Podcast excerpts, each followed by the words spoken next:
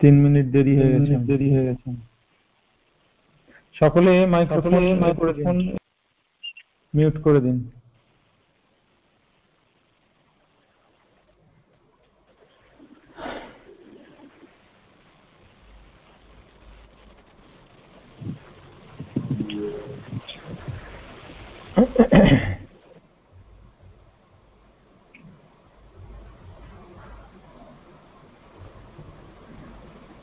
ॐ अज्ञानतिमिरन्धस्य ज्ञानाञ्जनशलाकया चक्षुरुन्मिलितं येन तस्मै श्रीगुरवे नमः।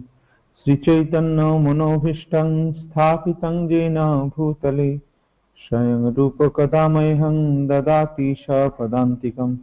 वन्देऽहं श्रीगुरो श्रीयुतो पदकमलं श्रीगुरुन् वैष्णवांश्च श्रीरूपं साग्रजातं सहगण रघुनाथान्वितं तं सजीवं साद्वैतं सावधूतं परिजनसहितं कृष्णचैतन्यदेवं श्रीराधाकृष्णपादान् सहगण ललिता श्रीविशाखानितांश्च विष्णुपदाय कृष्णपृष्ठाय भूतले।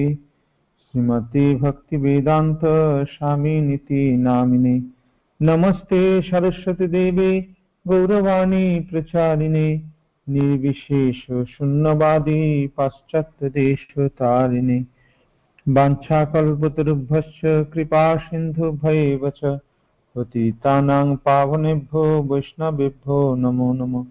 नमो महावदन्नाय कृष्णप्रेमो प्रदायते। कृष्णाय कृष्णचैतन्य नाम्ने गौरतिशे नमः। हे कृष्ण, करुणा सिन्धो, दीनबन्धो जगत्पते। गोपीषु गोपिकान्त राधाकान्त, नमस्ते। तप्तकाञ्चन गौराङ्गी, राधे वृन्दावनेश्वरी वृषभानुसुते देवी, प्रणमामि हरिप्रिये। जय श्री कृष्ण चैतन्य प्रभु नित्यानंद श्री अद्वैत गदाधर श्रीवासादि गौर भक्तवृंद हरे कृष्ण हरे कृष्ण कृष्ण कृष्ण, हरे हरे। हरे राम हरे राम राम राम, हरे हरे। ओम नमो भगवते वासुदेवाय। ओम नमो भगवते वासुदेवाय। ওং নমো ভগবতে বাসুদেবায়। হরে কৃষ্ণ। তো গতকাল আমরা শ্রী নিত্যানন্দ প্রভুর প্রসঙ্গে আলোচনা করছিলাম।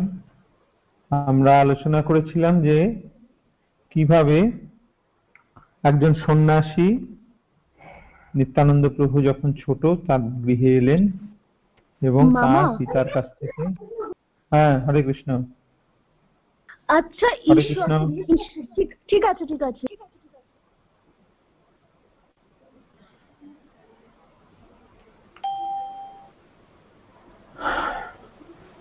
তো কীভাবে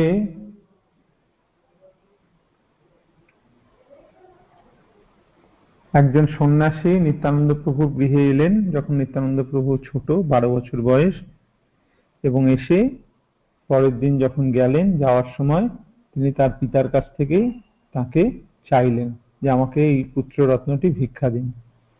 তো অত্যন্ত কষ্ট সহকারে, মনের দুঃখে হারাই পণ্ডিত তার নয়নের মণি কুবেরকে নিত্যানন্দ প্রভুর ছোটবেলাকার নাম হচ্ছে কুবের। তাকে সেই সন্ন্যাসীর হাতে অর্পণ করলেন। কুবের কুবের। তারপরে পশ্চিম ভারতে ভ্রমণকালে সেবার সেই সন্ন্যাসীর সঙ্গে তিনি ঘুরতে লাগলেন। পশ্চিম ভারতে ভ্রমণকালে না, গরম হচ্ছে, তাহলে আমি চলে এই রায় মিউট করো। সবাই মিউট করে দাও।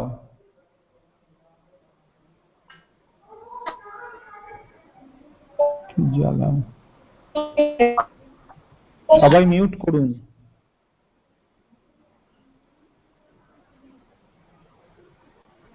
পশ্চিম ভারতে ভ্রমণকালে নিত্যানন্দ প্রভুর সঙ্গে অকস্মাৎ শ্রী মাধবেন্দ্র পুরীর সাক্ষাৎ হয়। সেটা আমরা যখন মাধবেন্দ্র পুরীর সম্বন্ধে পড়ছিলাম, তখন আমরা আলোচনা করেছিলাম। মাধবেন্দ্র পুরীর সঙ্গে নিত্যানন্দ প্রভুর আলাপ হয়। উভয়ের দর্শনে উভয়ের হৃদয়ে প্রেম সমুদ্র যেন উথলে ওঠে। উভয়ের অপূর্ব প্রেমাবেশ দর্শন, দর্শনে ঈশ্বরপুরী প্রভৃতি শিষ্যগণ বিস্মিত হলেন। নিত্যানন্দ প্রভুকে পেয়ে শ্রী মাধবেন্দ্র পুরীপাদ আনন্দে এইরূপ বলেছিলেন। নিত্যানন্দ প্রভুকে পেয়ে মাধবেন্দ্র পুরী কি বলেছিলেন সেটা বলা হচ্ছে। প্রেম না দেখিলু কোথা, সেই মোর সর্বতীর্থ হেন প্রেম যথা। জানিলু কৃষ্ণের কৃপা আছে মোর প্রতি নিত্যানন্দ হেন বন্ধু পাইনু সংহতি। যে নিত্যানন্দ প্রভুর নিত্যানন্দের মতন এমন বন্ধু পেলাম, এটা থেকে আমি বুঝতে পারছি যে কৃষ্ণের আমার প্রতি কৃপা আছে। যে সে স্থানে যদি নিত্যানন্দ সঙ্গ হয়, সেই স্থান সর্বতীর্থ বৈকুণ্ঠাদিময়। নিত্যানন্দ হেন ভক্ত শুনিলে শ্রবণে অবশ্য পাইবে কৃষ্ণচন্দ্র সেই জনে। যে নিত্যানন্দের যেখানেই সঙ্গ হোক না কেন, সেই স্থানই হচ্ছে বৈকুণ্ঠ। আর হবে নাই বা কেন? নিত্যানন্দ প্রভু হচ্ছেন স্বয়ং বলরাম, তিনি যেখানে অবস্থান করবেন, সেই স্থানই তো বৈকুণ্ঠ। নিত্যানন্দ হেন ভক্ত শুনিলে শ্রবণে অবশ্য পাইবে কৃষ্ণচন্দ্র সেই জন্য নিত্যানন্দ প্রভুর কথা শ্রবণ করলে অবশ্যই কৃষ্ণচন্দ্রকে লাভ করবে। কিছুদিন নিত্যানন্দ প্রভু মাধবেন্দ্র পুরীর সঙ্গে পরম সুখে কৃষ্ণালাপে অতিবাহিত করলেন। অনন্ত শ্রী নিত্যানন্দ প্রভু, তারপরে আবার দুজনে চলে গেলেন দুদিকে সেতু বন্ধাদি তীর্থ দর্শনে চললেন। ক্রমে তিনি ধনুষ তীর্থ বিজয়নগর, অবন্তী দেশ, এই অবন্তী দেশ হচ্ছে কোনখানটা? এই উজ্জয়িনী যেখানে আমি এখন রয়েছি। অবন্তী দেশ ও গোদাবরী প্রভৃতি দর্শন করে পুরী ধামে এলেন। শ্রী জগন্নাথ দর্শনে অতীব প্রেমাবিষ্ট হয়ে নৃত্য গীতাদি করলেন।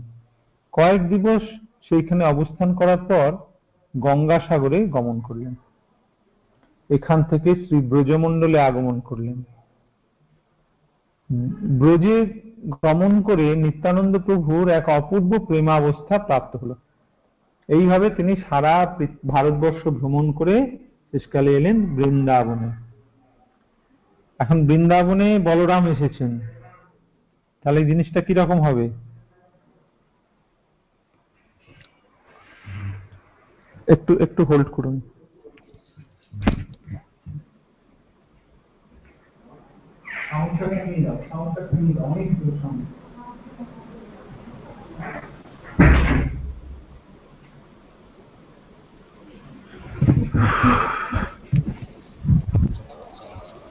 হরে কৃষ্ণ।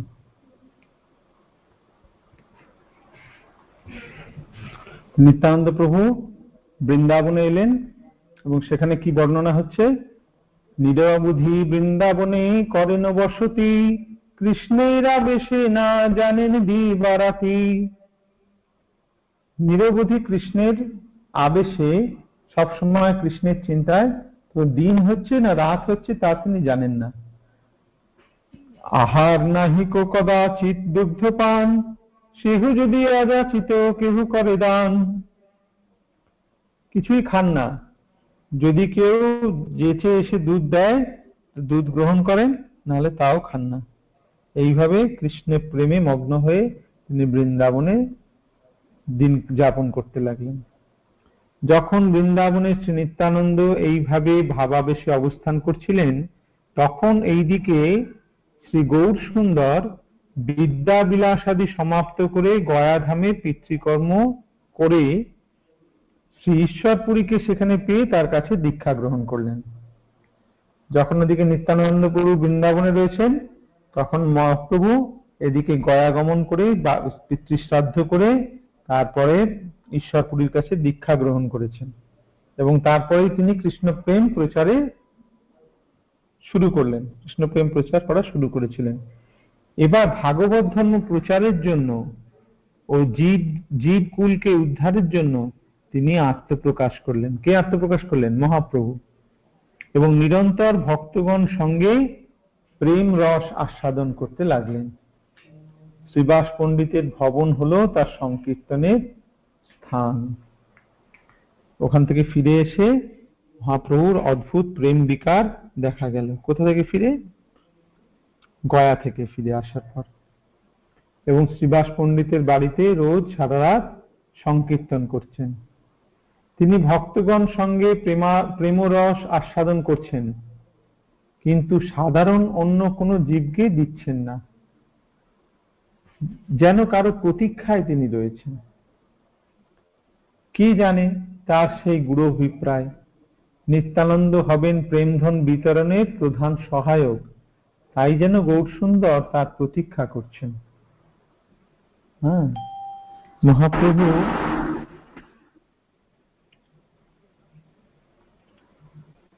মহাপ্রভু যখন শ্রীবাস অঙ্গনে কীর্তন করতেন রাত্রে, সারা রাত্রি ব্যাপী তখন সেটা হতো রুদ্ধদ্বার সংকীর্তন। সেখানে অন্য কারোর প্রবেশাধিকার ছিল না। শুধুমাত্র বাছা বাছা ভক্তরাই সেখানে প্রবেশ করত। সবাই যেতে পারত না। তাহলে বাইরে সাধারণ মানুষ সেই কৃষ্ণপ্রেম, সেই ভক্তি লাভ করতে পারছে না। তারা দেখতেও পাচ্ছে না কি হচ্ছে ভেতরে। কেন এরকম করছেন? যেন তিনি একজনের জন্য অপেক্ষা করছিলেন। না সেটি ব্যক্তিটিকে তিনি হচ্ছেন নিত্যানন্দ প্রভু। নিত্যানন্দ প্রভুকে দিয়ে তিনি প্রেম বিতরণের কাজ করবেন। এদিকে বৃন্দাবনে নিত্যানন্দ প্রভু কৃষ্ণ প্রেমের আবেশে কৃষ্ণের অনুসন্ধান করছেন। সব মন্দিরে যাচ্ছেন। তিনি তো বলরাম, তো তিনি বৃন্দাবনে এসেছেন তার পুরনো জায়গা। সেইখানে এসে তিনি তার সব চেনা জায়গা, তিনি সেখানে ঘুরে বেড়াচ্ছেন, কিন্তু তাকে কেউ চিনতে পারছে না। তিনি বিভিন্ন মন্দিরে যাচ্ছেন। গিয়ে দেখছেন যে সেখানে সিংহাসন শূন্য, কৃষ্ণ নেই। জিজ্ঞাসা করছেন, কোথায় কৃষ্ণ? কোথায় কৃষ্ণ? বলে সর্বত্র অনুসন্ধান করতে করতে যেন তিনি দৈববাণী শুনলেন যে কৃষ্ণ এখন এখানে নেই। তিনি এখন নদিয়াতে অবতীর্ণ হয়েছেন এবং সেইখানে সংকীর্তন বিলাস করছেন। দৈববাণী হলো, তিনি দৈববাণী শ্রবণ করলেন। তুমি সেখানে যাও এই কথা শুনে নিত্যানন্দ চললেন ব্রজমণ্ডল থেকে গৌরমণ্ডল অভিমুখী। কোনদিন অযাচিত ভাবে কোথাও একটু দুধ পান করতেন, না হলে উপবাস। কেউ যদি দেয় দুধ, তাহলে খেতেন, না হলে উপবাস। এইভাবে শীঘ্রই গৌড় দেশে নবদ্বীপে আগমন করলেন। কোথায় ব্রজ ব্রজধাম? সেখান থেকে নবদ্বীপ। হেঁটে চলে গেলেন। নবদ্বীপে মায়াপুরে শ্রী নন্দন আচার্য নামক এক পরম ভাগবত বাস করতেন গঙ্গা তটে। অকস্মাৎ নিত্যানন্দ সেই গৃহে উপস্থিত হলেন। শ্রী নন্দনাচার্য আজানুলম্বিত সেই পুরুষ রতনকে দর্শন করে ভক্তি ভরে দণ্ডবত প্রণতি জ্ঞাপন করলেন এবং তার পূজা করলেন এবং তাকে গৃহে রেখে তাকে সেবা করতে লাগলেন। নন্দনাচার্য মায়াপুরে তার নন্দনাচার্যের বাড়ি আছে এখনও। ওই ইস্কন মন্দির থেকে আরেকটু ওইদিকে যেতে হয়। তো নন্দনাচার্যের বাড়িতে এসে নিত্যানন্দ প্রভু অবস্থান করছেন। আর মহাপ্রভু, তিনি তো অন্তর্যামী, তিনি সব জানতে পেরেছেন যে শীঘ্রই তিনি এসে গেছেন এবং শীঘ্রই তার সঙ্গে মিলিত হওয়ার জন্য ইচ্ছা প্রকাশ করলেন। এবং সকালবেলা শিবাসঙ্গনে আগমন করলেন। ক্রমে ভক্তগণ আগমন করতে লাগলেন, সকলেই প্রভুর চারিপাশে উপবেশন করলেন। এমন সময় মহাপ্রভু ভঙ্গিপূর্বক বলতে লাগলেন, মহাপ্রভু সকলকে বলছেন, কি বলছেন? যে আজ রাতে আমি এক সুন্দর স্বপ্ন দেখেছি। আর ভোরের স্বপ্ন কখনো মিথ্যা হয় না। সেই কথা শুনে ভক্তগণ অপূর্ব স্বপ্ন কথা শুনতে উৎসুক হলেন। তখন মহাপ্রভু বলতে লাগলেন যে কাল রাত্রে আমি দেখলাম স্বপ্নে যে এক বিশাল বড় একটা তালুধ্বজ রথ যেন আমার বাড়ির সামনে এসে উপস্থিত হলো। আর সেই রথের মধ্যে এক বিশাল আকায় মহাপুরুষ, তার কাঁধে হল এবং মুসল আছে। হল মানে হচ্ছে যদি লাঙল, বলরামের কাঁধে লাঙল থাকে না? আর মুসল মুসল মানে হচ্ছে গদা, দুটোই হচ্ছে বলরামের অস্ত্র। তিনি নীল বসন পরিহিত, তার বাম হাতে বেত্র নির্মিত কমণ্ডল, তার হাতে একটা কমণ্ডলু রয়েছে, আর বেত রয়েছে। তিনি বারবার জিজ্ঞাসা করছেন, এই বাড়ি কি নিমাই পণ্ডিতের? এই বাড়ি কি নিমাই পণ্ডিতের? আমি তার পরিচয় জিজ্ঞাসা করলে তিনি বললেন, আমি তোমার ভাই। আগামীকাল তোমার সঙ্গে পরিচয় হবে। তার কথা শুনে আমার বড়ই আনন্দ হলো, স্বপ্ন ভেঙে গেল, নিশা শেষ হলো। এই কথা বলতে বলতে মহাপ্রভু এক দিব্য ভাবে বিভোর হলেন।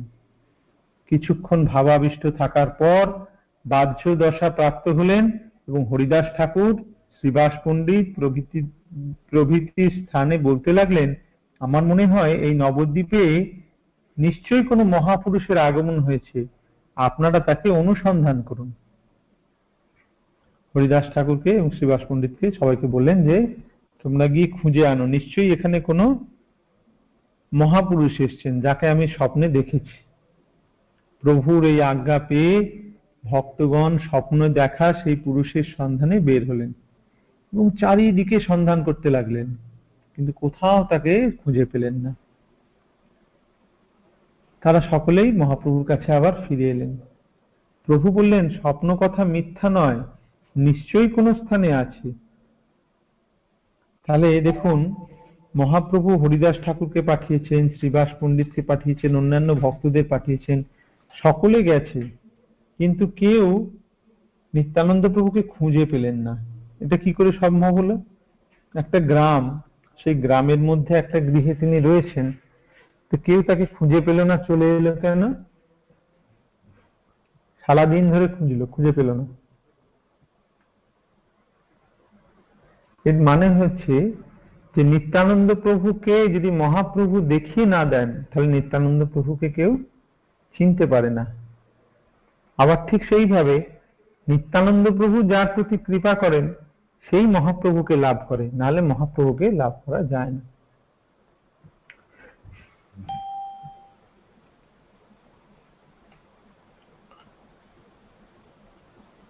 তারপরে হরিদাস ঠাকুর, শ্রীবাস পণ্ডিত সকলে গেলেন, কিন্তু তারা কোথাও খুঁজে পেলেন না। তখন মহাপ্রভু বললেন, চলো, এবার আমি তোমাদের সঙ্গে যাই অনুসন্ধান করতে। ভক্তগণ তার সঙ্গে সঙ্গে চললেন। মহাপ্রভু আর কোথাও গেলেন না, একদম সোজাসুজি নন্দনাচার্যের গৃহে উপস্থিত হলেন।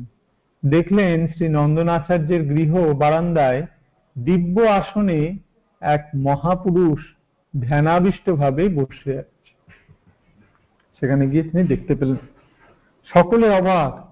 মহাপ্রভু বহুকাল পরে প্রাণের প্রিয়তম জনকে, প্রাণের প্রিয়তম অর্থাৎ দাদাকে দর্শন করে কিছুক্ষণ অপলক নয়নে দাঁড়িয়ে রইলেন।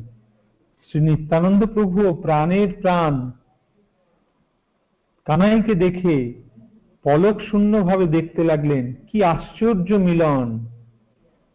দুজনে দুজনের দিকে নয়নে নয়ন দিয়ে দুজনের রূপ পান করছেন। যেন দুজনের চোখ দিয়ে যেন তাদের দুজনে দুজনের রূপ পান করছে। এক দৃষ্টি দুজনে দুজনের দিকে তাকিয়ে আছে। এমন সময় শ্রীবাস পণ্ডিত তখন মহাপ্রভু বললেন, এইভাবে যখন দুজনে দুজনের দিকে তাকিয়ে আছেন, তখন মহাপ্রভু শ্রীবাস পণ্ডিতকে বললেন যে, শ্রীবাস, ভাগবত থেকে শ্রীকৃষ্ণের রূপ বর্ণন বিষয়ক একটি শ্লোক পড়ো। তখন সেই কথা শুনে শ্রীবাস পণ্ডিত ভাগবতের শ্লোক বলতে লাগলেন, ভগবানের রূপ বর্ণন বিষয়। বর্হা পীড়ম নটবর বপু কর্ণয় কর্ণিকারাম বিভ্রদ্বাস কনক কপিশ বৈজয়ন্তীন চ মালাম। রন্ধ্রান বেণু অধর সুধয়া, পূরয়ন গোপ বৃন্দই বৃন্দারণ্যং শপদ রমণম প্রাবিশদ গীত কীর্তি। এর মানে হচ্ছে, বরহাপীড়ম নটবর বপু। বরহাপীড়ম মানে হচ্ছে, মাথায় ময়ূর পুচ্ছ, শোভা পাচ্ছে। নটবর বপু, তার শরীর, দেহটা কীরকম? নটবর বেশ, কৃষ্ণের নটবর বেশ। কর্ণয় কর্ণিকারাম তার কানে কুণ্ডল, কর্ণিকা কর্ণিকা ফুল কর্ণিকা ফুল রয়েছে।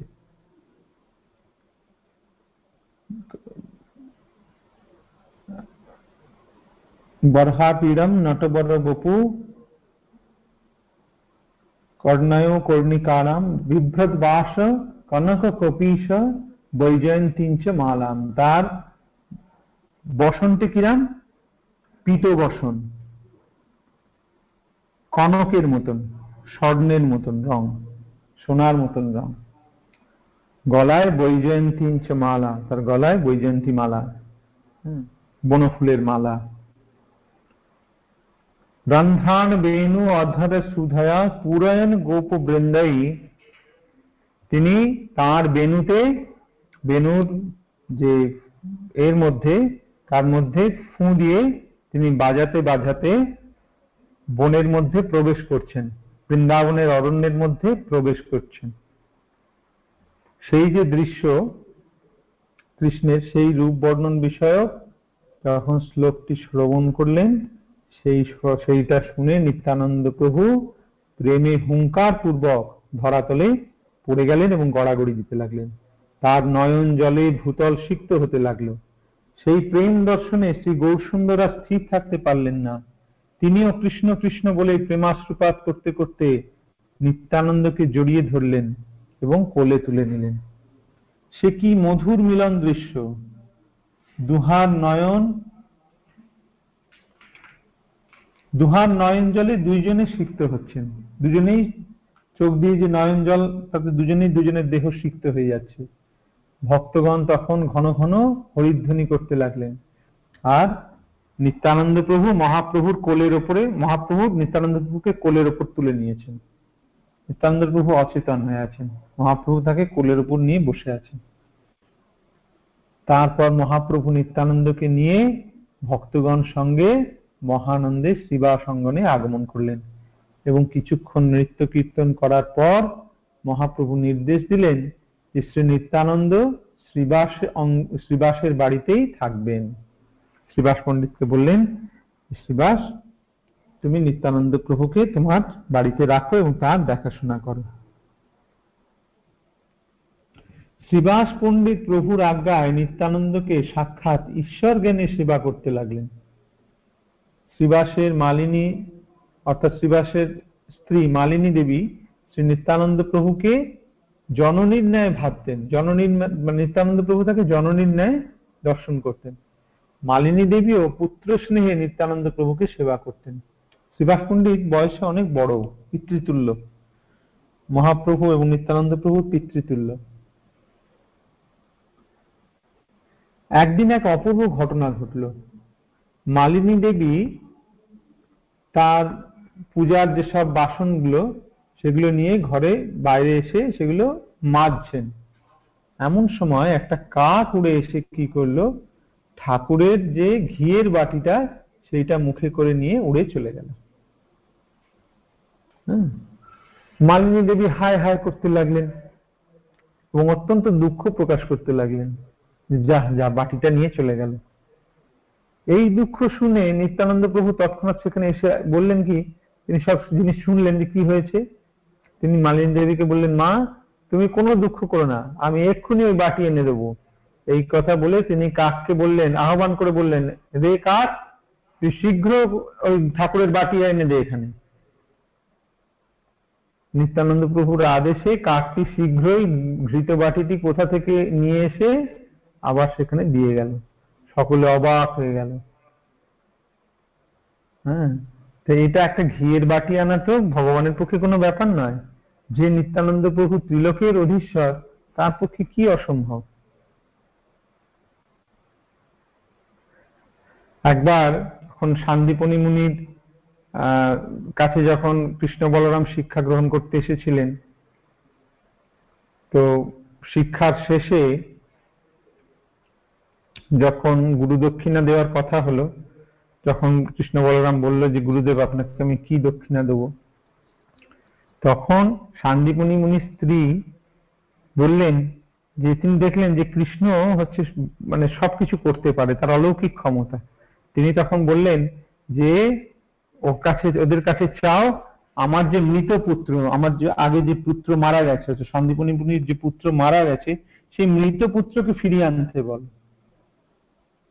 কৃষ্ণ বলরাম, কৃষ্ণ সেই মৃত পুত্রকে, কৃষ্ণ বলরাম সেই মৃত পুত্রকে জমলোক থেকে ফিরিয়ে এনেছিলেন। এনে তাকে দিয়েছিলেন। তাহলে একটা কাকের কাছ থেকে বাটি নিয়ে আসা, তার কাছে আর কি আশ্চর্যের বিষয়?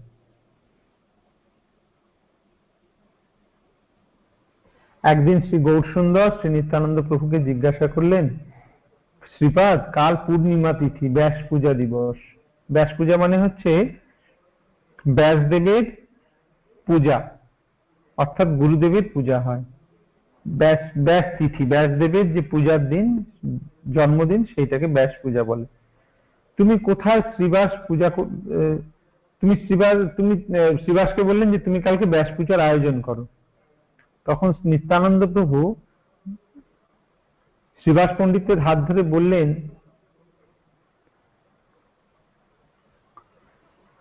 মহাপ্রভু জিজ্ঞাসা করলেন শ্রীবাসকে যে তুমি কোথায় ব্যাস পূজা হবে বলো। তখন নিত্যানন্দ প্রভু বললেন যে শ্রীবাস পণ্ডিতের বাড়িতেই হবে, এই বামুনের বাড়িতে হবে। শ্রীবাস পণ্ডিত ব্যাস পূজা মহোৎসব আয়োজন করলেন। অধিবাস দিবসে সুসজ্জিত ব্যাস পূজা মণ্ডপে প্রাতকাল থেকেই কীর্তন আরম্ভ হলো। নিয়ম করা হলো, ভক্ত ব্যতীত অঙ্গনে অন্য কোনো লোক প্রবেশ করতে পারবে না। আরম্ভ হলো গৌর নিত্যানন্দ দুই ভাইয়ের মহান নৃত্য সংকীর্তন। ব্যাস পূজা কার হবে? নিত্যানন্দ প্রভুর হবে। নিত্যানন্দ প্রভু ব্যাস পূজা করার কথা বলেছেন মহাপ্রভু। আজ গোলকের হরি ভুলোকে নেমেছেন, যুগধর্ম নাম সংকীর্তন, এবং তার ভক্তিরসের মাধুর্য আস্বাদনের জন্য। যুগধর্ম প্রচারের জন্য এসছেন আর তার ভক্তিরসের মাধুর্য আস্বাদন করার জন্য ভগবান স্বয়ং অবতীর্ণ হয়েছেন। মধ্যাহ্ন কালে বিশ্রাম করলেন, তারপর পুনরায় সন্ধ্যাকালে আবার সংকীর্তন, মহাসংকীর্তন আরম্ভ হলো, এবং প্রায় মধ্যরাত্রি পর্যন্ত নৃত্য সংকীর্তন চলল। ভক্তগণ নিজ নিজ ভবনে চলে গেলেন মহাপ্রভু নিজ ভবনে এলেন, নিত্যানন্দ প্রভু শ্রীবাসঙ্গনে আছেন।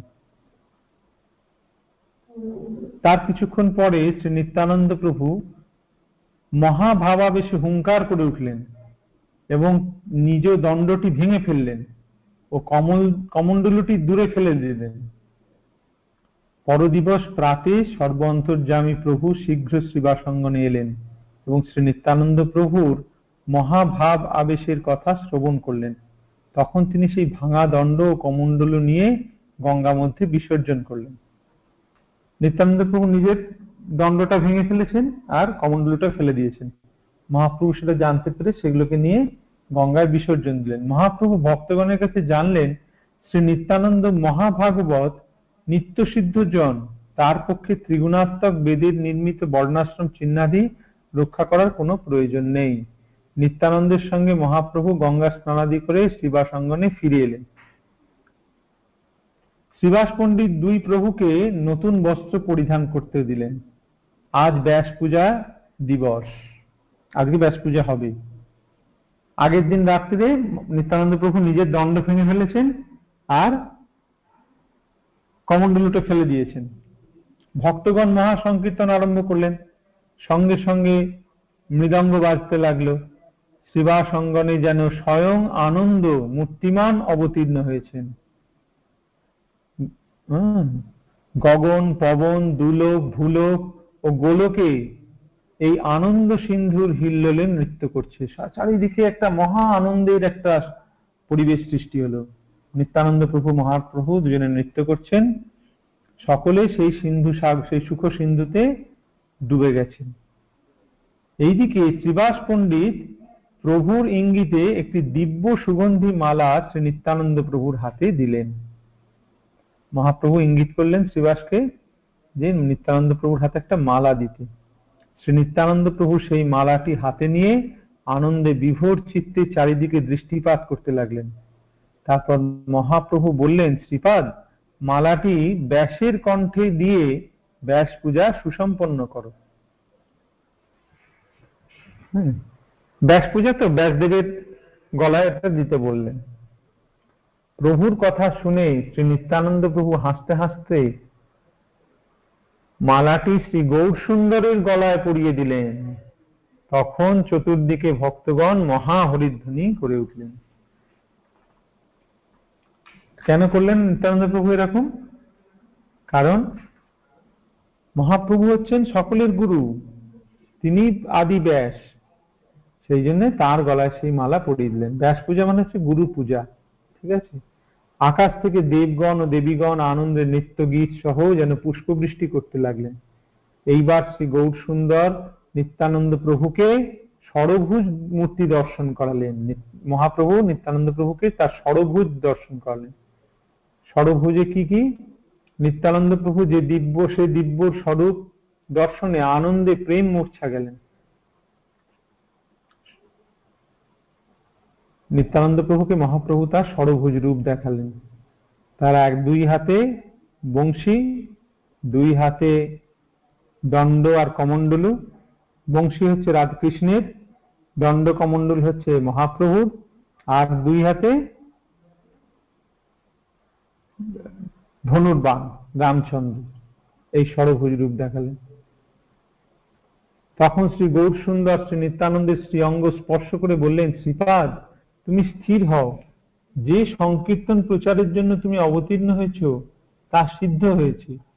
তুমি প্রেম ভক্তি ধনের ভান্ডারী তাতে তুমি যদি লোককে কিছু দাও, তবেই তারা প্রেম লাভ করতে পারে। মহাপ্রভু নিত্যানন্দ প্রভুকে করলেন যে, এই প্রেম ধনের যে ভান্ডার সেই ভান্ডারের তুমি হচ্ছ কোষাধ্যক্ষ ভান্ডারী তোমাকে আমি চাবিটা দিলাম। তুমি যাকে খুলে এখান থেকে দেবে, সেই পাবে। বোঝা গেল? মানে প্রেমটা যেন একটা ধন তো, ধন কোথায় থাকে? দামি জিনিস কোথায় থাকে? সিন্ধুকের মধ্যে থাকে। তো সেই মহাপ্রভু যেন সেই প্রেম, ধন, ধনের যে সিন্ধুকটা, সেইটার চাবি, সেইটার ভাড়ার ভান্ডারি করে দিলেন নিত্যানন্দ প্রভুকে, যে চাবি তোমার কাছে। তুমি যাকে এখান থেকে খুলে প্রেম দিতে পারবে, তুমি যাকে দেবে সেই পাবে, তুমি যাকে দেবে না সে পাবে না। অর্থাৎ মহাপ্রভু প্রেম বিতরণ করছেন। মহাপ্রভু হচ্ছেন, তার কাছ থেকে প্রেমটা আসছে, কিন্তু সেটা তা কার মাধ্যমে যেতে হবে? নিত্যানন্দ প্রভুর মাধ্যমে আমাদের লাভ করতে হবে। নিত্যানন্দ প্রভু যদি না দেন, তাহলে কিন্তু আমরা কৃষ্ণ প্রেম লাভ করতে পারব না।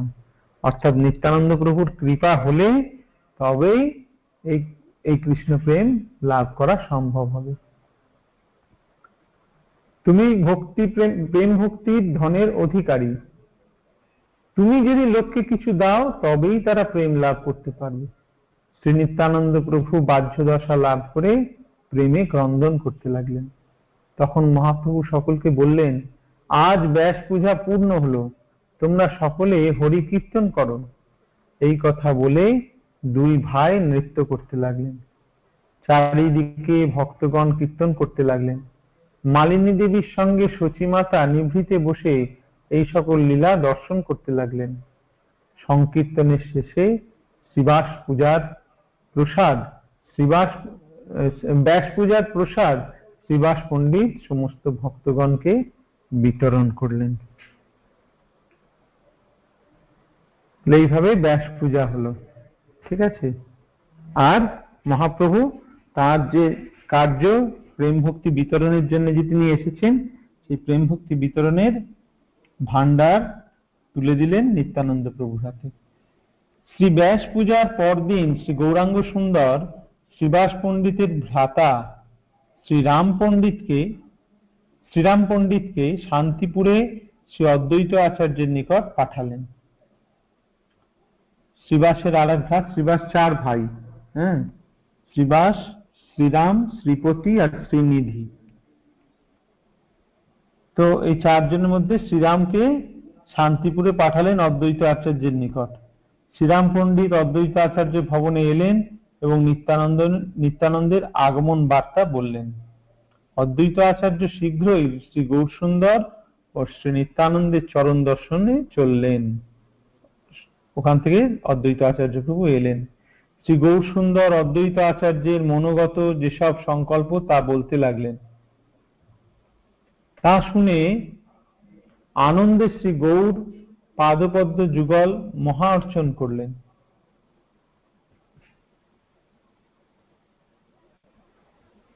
অনন্তর মহাপ্রভু ভগবত মন্দিরে প্রবেশপূর্বক বিষ্ণু খট্টায় উপবেশন করলেন, নিত্যানন্দ প্রভু শিরে ছত্র ধারণ করলেন অদ্বৈত প্রভু স্তুতি পাঠ করতে লাগলেন, গদাধর পণ্ডিত তাম্বুল প্রদান করলেন ও শ্রীবাস চামর ব্যজন প্রভৃতি এইরূপ ভাবে প্রত্যেক ভক্ত কিছু না কিছু প্রভুর সেবা করতে লাগলেন। হম। যখন শ্রী অদ্বৈত আচার্য প্রভু এলেন, তখন কি হলো? মহাপ্রভু কি করলেন? তাদের সকলের সামনে তিনি বিষ্ণু খট্টায় বিষ্ণু খট্টা মানে বিষ্ণুর যে আসন মন্দিরের মধ্যে সেই মন্দিরে সেই আসনের উপর উঠে গিয়ে মহাপ্রভু বসলেন। বিষ্ণুর আসনে কার বসার কথা? বিষ্ণুর বসার কথা। সেই আসনের উপর মহাপ্রভু গিয়ে বসে পড়লেন। আর তখন নিত্যানন্দ প্রভু তার মাথায় ছাতা ধরলেন আর অদ্বৈত দাস স্তুতি করতে লাগলেন। হ্যাঁ। গদাধর হাতে তাম্বুল প্রদান করলেন আর শ্রীবাস চামর ব্যজন করতে লাগলেন। এইভাবে প্রত্যেক ভক্ত মহাপ্রভুর সেবা করতে লাগলেন। এটা হচ্ছে মহাপ্রভুর মহাপ্রকাশ লীলা। হম, মহাপ্রভু তার নিজের প্রকৃত স্বরূপ প্রকাশ করলেন তার ভক্তদের কাছে যে তিনি কে? নিজে স্বয়ং ভগবান, তার ভগবত্তা প্রকাশ করলেন।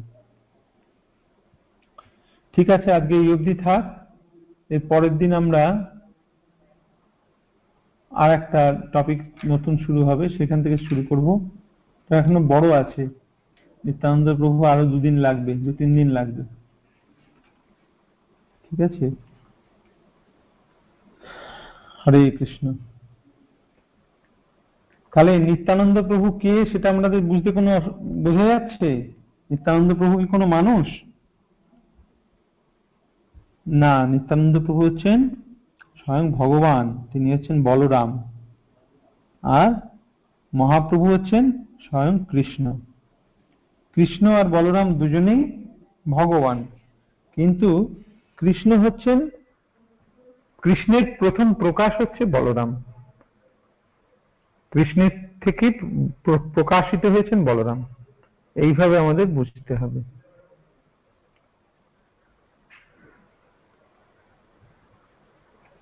কারও কোনো প্রশ্ন আছে বা কিছু বলার? হরে কৃষ্ণ। হরে কৃষ্ণ হ্যাঁ বলুন। ওই ষড়ভুজটা একবার বলুন। ওই মহাপ্রভু নিত্যানন্দ প্রভুকে ষড়ভুজ রূপ দেখালেন। হ্যাঁ বাঁশি আর? একটাতে কৃষ্ণ রাম আর মহাপ্রভু এই তিন ছটা এ দেখালেন ছটা হাত। আচ্ছা। প্রথম হাত রামচন্দ্রের ধনুর্বান রামচন্দ্রের ধনুর্বান কৃষ্ণের দুই হাতে বাঁশি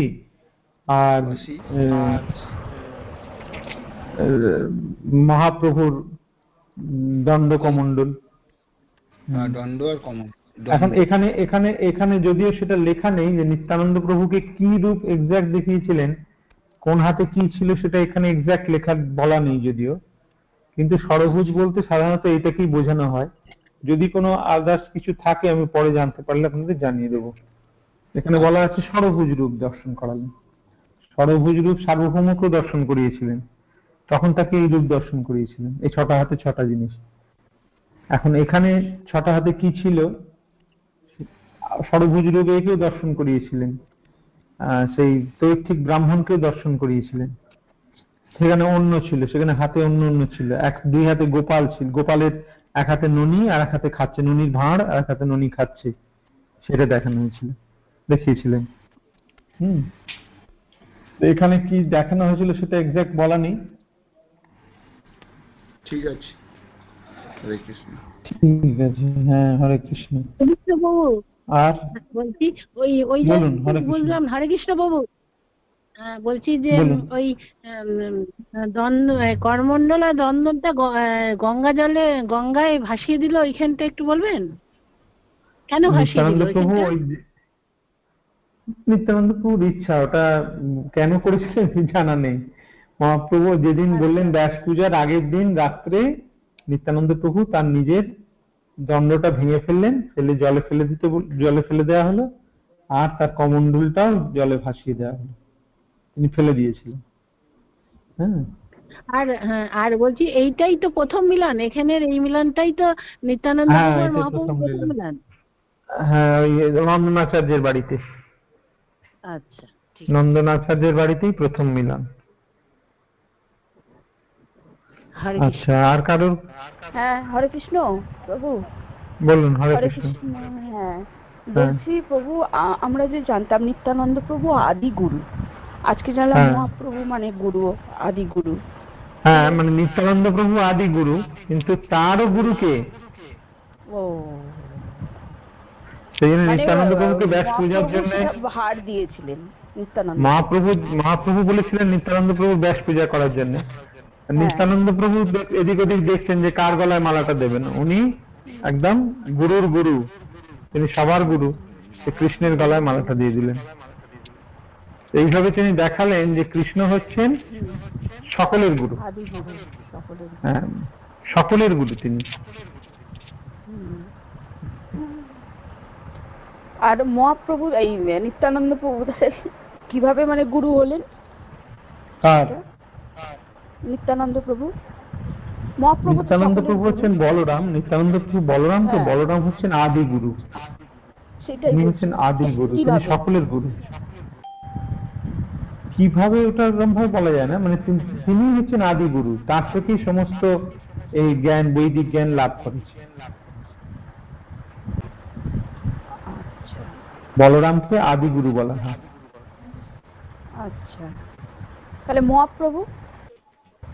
মহাপ্রভু হচ্ছেন সকলের গুরু তার গুরুরও গুরু বলরামেরও গুরু। আচ্ছা। আচ্ছা ঠিক আছে প্রভু। হরে কৃষ্ণ। হম হরে কৃষ্ণ। হ্যাঁ। আর কারও কিছু জানার আছে?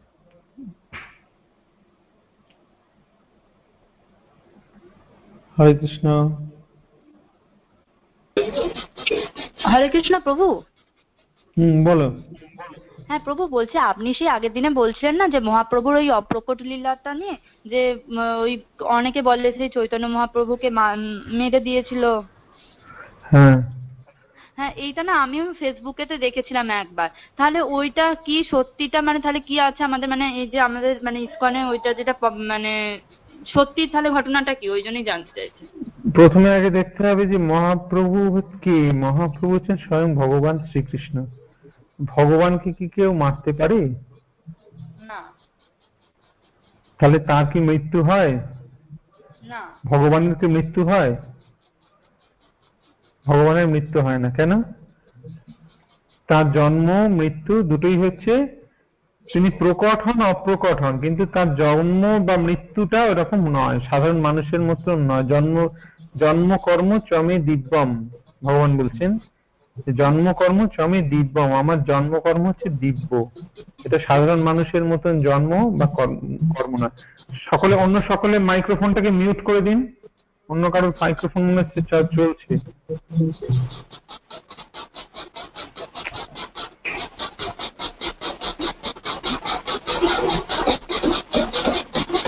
আচ্ছা।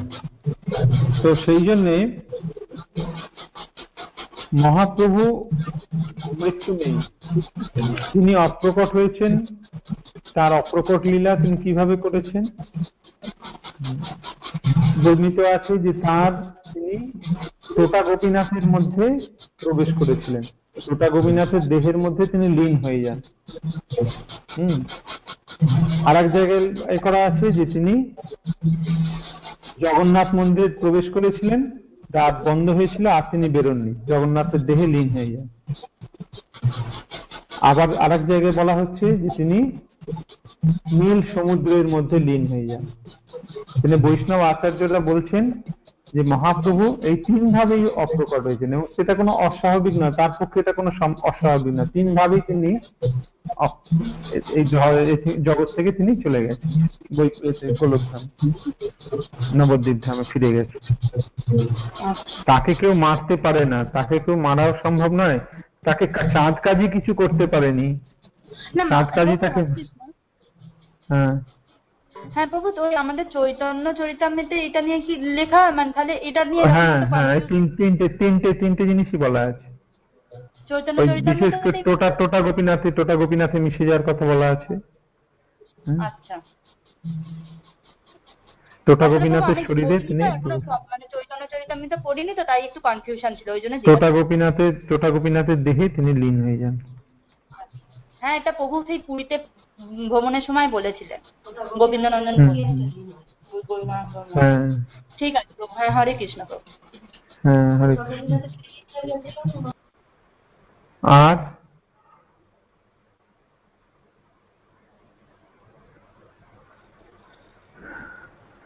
আর কোনো প্রশ্ন নেই তো? ঠিক আছে তাহলে আজকে এখানে আমি ক্লাস শেষ করছি। আচ্ছা কালকে যদি পাঁচটা থেকে ছটা ক্লাস করা হয় কেমন হবে? পাঁচটা থেকে ছটা ক্লাস করলে একটু সুবিধে হয়। আমার একটু সুবিধে হয়। আপনাদের কারোর কোনো অসুবিধা আছে? অসুবিধা নেই প্রভু আমি করতে পারব। হ্যাঁ তাহলে পাঁচটা থেকে ছটা। পাঁচটা থেকে ছটা পাঁচটা থেকে ছটা? ওই সময়টা ক্লাস করলে সুবিধে হয়। তাহলে একদম পাঁচটা থেকে সেই রাত্রি আটটা হয়ে যাবে। মামাকে জিজ্ঞেস করো। টানা মামাকে আর চোদ্দ নম্বর ভাবছা লাস্ট ডিসকাস হয়েছে। না। কোথায়? One- কিসে? one কোনতে? ওই ইয়েতে ব- ব- ভাগবতমের। ওটা তো গুরু মহারাজের ক্লাসে ওটা তো গুরু মহারাজের ক্লাসে হ্যাঁ। আলাদা। ওটা আমার মনে নেই কত নম্বর হয়েছে। হ্যাঁ ওয়ান পয়েন্ট এইট বলে আট নম্বর অধ্যায় হচ্ছে। হ্যাঁ তাহলে কালকে আমরা পাঁচটার সময় ক্লাসটা করব হ্যাঁ? ঠিক আছে? আমি গ্রুপে মেসেজ দিয়ে দেবো। ওই পাঁচটার সময় এসে জয়েন করবেন। রাত্রিরে হলে অসুবিধা হচ্ছে? হ্যাঁ একটু অসুবিধা হচ্ছে। শুতে রাত হয়ে যাচ্ছে না? আর অনেকে থাকছে না। ও। ঠিক আছে। নয় আগে নাহলে পরে একটা সময় তো হবেই। আটটা থেকে যদি হয় আটটার পরে এক ঘণ্টা সেই নটার থেকে হয়ে যাচ্ছে। আর নাহলে আগে করে নিলেই ভালো ঠিক আছে? হ্যাঁ। তাহলে আমি ক্লাস এখানে শেষ করছি হুম হুম নমং বিষ্ণুপদায় কৃষ্ণপৃষ্ঠায় ভূতলে শ্রীমতে ভক্তিবেদান্ত স্বামিনীতি নামিনে নমস্তে সরস্বতী দেবে গৌরবাণী প্রচারিণে निर्विशेष शून्यवादी पाश्चात्य देश तारिणी शील प्रभुपाद की जय तमोवेत भक्त वृंद की जय अनंत कोटि भक्त वृंद की जय निताय गौर प्रेमानंदे हरि हरि Thank you.